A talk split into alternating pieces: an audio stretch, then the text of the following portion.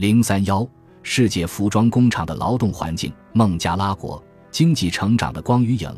正如藤田记者在上一节中所写，由于服装价格不断走低，日本国内的工厂无法继续经营，生产基地也被转移到了海外。然而，尽管发展中国家的生活成本低于日本，但不代表那里的劳动者们就乐于接受低廉的工资。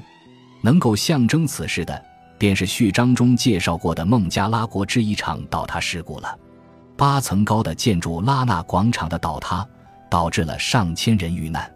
对一些熟悉当地情况的人来说，听到拉纳广场的事故后，他们的第一反应不是居然会这样，而是早知会如此。从事公平贸易、产品经营的公司 PeopleTree 的发言人铃木启美女士如此说道，PeopleTree 是一个专门从事公平贸易活动的品牌，与孟加拉国等许多发展中国家的公平贸易组织都有联系。为什么那些人的反应会是早知会如此呢？一九七一年，孟加拉国从巴基斯坦中独立出来，当时的国内人口约为 一点六亿。据世界银行二零一六年的统计，孟加拉国的贫困人口约占总人口的 百分之十五，他们每天的生活费用平均不足 一点九美元。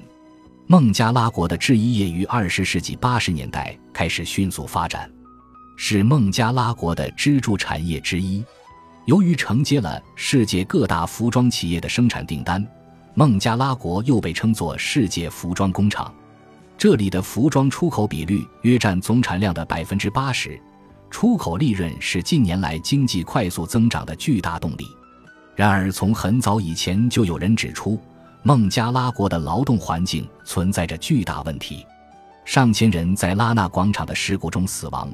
这件事在国际社会上得到了广泛的关注和报道。但事实上，造成数百人死亡的事故在孟加拉国时有发生，甚至在拉纳广场出事以后，当地还发生了一连串的工厂火灾事故。拉纳广场原本只打算建到五层，最终却被非法加盖到八层。事故发生前，当地警察就已经指出墙体上出现了裂缝，然而工厂却不顾警告继续开工，最终造成了巨大的伤亡。本集播放完毕，感谢您的收听，喜欢请订阅加关注，主页有更多精彩内容。